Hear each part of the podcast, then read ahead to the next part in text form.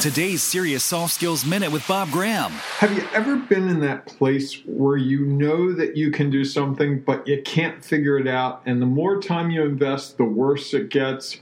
And ultimately, you just can't solve the problem? I've been going through that on and off with QuickBooks for a number of years, and I finally found the answer. I called in the experts. That's right.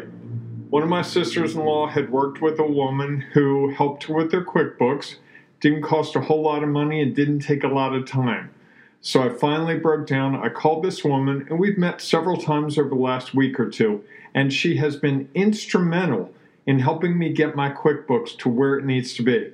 So the investment of time with her to admit that I needed help to figure out how to do things correctly, the best way, the best practices, allows me to sleep a whole lot easier today, knowing that everything's in order so if you're struggling with an issue and you say, I just don't know how to solve it, sometimes it's time to call in the experts because they can save you a whole lot of time and effort in the long run. For more on this topic, listen to the Serious Soft Skills podcast at SeriousSoftSkills.com.